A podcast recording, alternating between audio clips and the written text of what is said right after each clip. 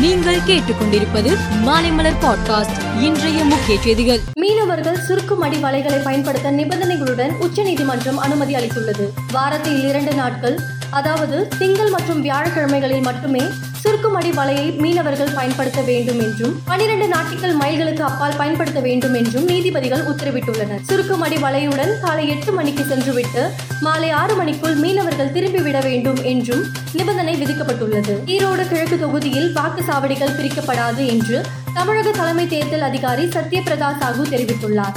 தற்போது கொரோனா தொற்று குறைந்து இயல்பான நிலை திரும்பியுள்ளது.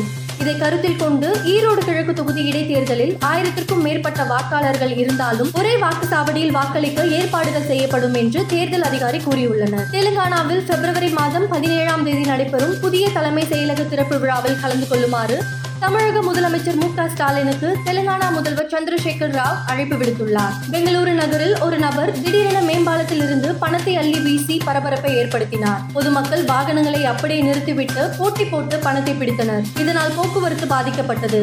இது தொடர்பான வீடியோ வைரலாகி வருகிறது. பணத்தை வீசி எறிந்த நபர் குறித்து போலீசார் விசாரணை மேற்கொண்டுள்ளனர். சபரிமலை ஐயப்பன் கோவிலில் மண்டல பூஜை மற்றும் மகர விளக்கு திருவிழாக்களில் நாடு முழுவதிலும் இருந்து பல லட்சம் பக்தர்கள் கலந்து கொண்டனர். இந்த ஆண்டு கொரோனா கட்டுப்பாடுகள் முழுமையாக நீக்கப்பட்டதால் பக்தர்கள் வருகை அதிகமாக இருந்ததுடன் காணிக்கையும் அதிகரித்தது. கோவிலில் உள்ள உண்டியல்களை திறந்து என்ன தற்போது ஊழியர்களால் முடியாது என தெரிவிக்கப்பட்டதால் புதிதாக நானூற்றி எழுபத்தி ஒன்பது பணியாளர்களை நியமனம் செய்யப்பட்டு நாணயங்கள் எண்ணும் பணி நடைபெறுகிறது. தற்போதுள்ள நிலவரப்படி இங்குள்ள மொத்த உண்டியல் காணிக்கை நாணயங்களையும் எண்ணி முடிக்க மேலும் பத்து நாட்கள் ஆகும் என தெரிகிறது. தமிழில் ஸ்ரீ துளசி ராமாயணம் என்று அறியப்படும் ராமசரித மானஸ் நூலின் சில பகுதிகள் ஜாதியை குறிப்பிட்டு அவமதிப்பதாக சமாஜ்வாடி கட்சியின் முக்கிய தலைவரான சுவாமி பிரசாத் மௌரியா குற்றம் சாட்டினார்.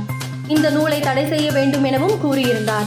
சுவாமி பிரசாத் மௌரையாவின் இந்த பேச்சுக்கு கடும் எதிர்ப்பு கிளப்பி உள்ளது அவரது நாக்கை வெட்டுவோருக்கு ஐம்பத்தி ஓராயிரம் ரூபாய் பரிசு வழங்கப்படும் என இந்து மகாசபை அறிவித்துள்ளது. நியூசிலாந்துக்கு எதிரான மூன்றாவது ஒருநாள் கிரிக்கெட் போட்டியில் இந்திய அணியின் கேப்டன் ரோஹித் சர்மா சதம் அடித்தார் இது ஒருநாள் போட்டியில் அவர் அடித்த முப்பதாவது சதமாகும். சுமார் மூன்று ஆண்டுகளுக்கு பிறகு ஒருநாள் போட்டிகளில் ரோஹித் சர்மா சதம் அடித்ததால் ரசிகர்கள் உற்சாகமடைந்தனர். மேலும் செய்திகளுக்கு மாலைமலர் பாட்காஸ்டை பாருங்கள்.